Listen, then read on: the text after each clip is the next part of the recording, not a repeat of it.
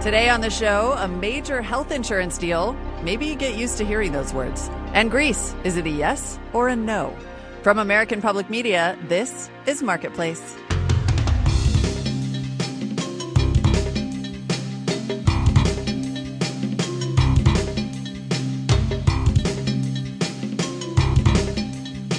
In Los Angeles, I'm Molly Wood in for Kai Ryssdal. Welcome to the show. It may be a holiday, but that doesn't mean we let our weekly wrappers off the hook. Here today to talk about the big news of the week, Sudeep Reddy of the Wall Street Journal and Catherine Rampell of the Washington Post. Hey there. Thanks for being here.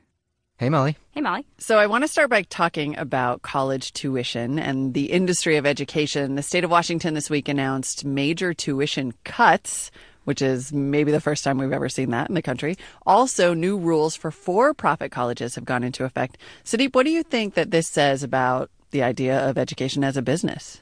We're certainly learning a lot about what the flaws are for having higher education as a for profit industry. Some of the for profit schools actually do provide a useful service, so we have to keep that in mind. But so many of them have been built on the easy ride of student debt, have been able to take advantage of uh, young people who think this is an easy way to get in and get skills, when in reality, this whole model of education that we have, higher education, needs to be disrupted. And it, a lot of higher education operates like the internet was just uh, created yesterday, and we're going to have to see us move well beyond that and adopt new technologies to adapt to the kind of economy we have today. And Catherine, I feel like we've seen so many attempts to disrupt education, and it's such a an entrenched institution. Uh, do you think that's even possible?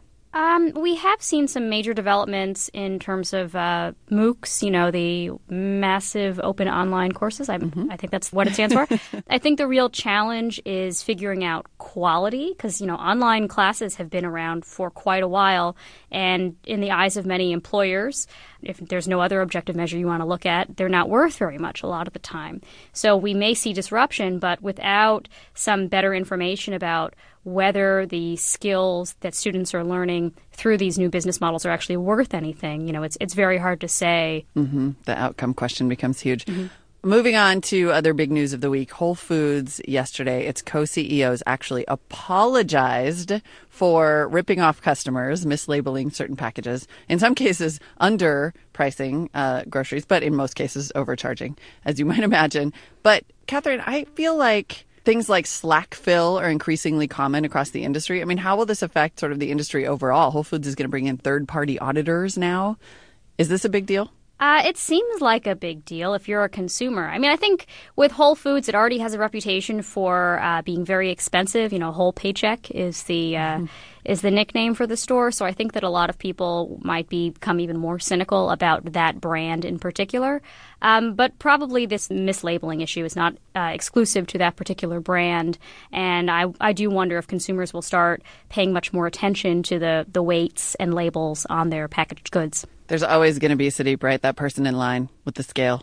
Uh, it, there is, I, but when I saw this news, I just couldn't believe it. it Whole Foods for once apologized for their prices. Yeah, at least we can take that as some kind of development. Look, anybody who shops at Whole Foods knows they're not going to the dollar store, so you know what you're getting. But it is kind of amazing that for all the technological advancement we've had in pricing, in commerce, in grocery store um, procurement, that we still have something like this going on. And given all of the possibilities of uh, grocery delivery and, and what we're seeing there, this is going to have to develop sooner so that people don't get uh, unwittingly ripped off at the grocery store. Yeah, but I personally want to play that GIF of them apologizing over and over and over, basically every time I check out. Absolutely. And then also in the news this week, uh, you saw this report about Uber reportedly operating at a half a billion dollar loss. We don't know that much about those numbers, but Catherine, what did this report suggest to you?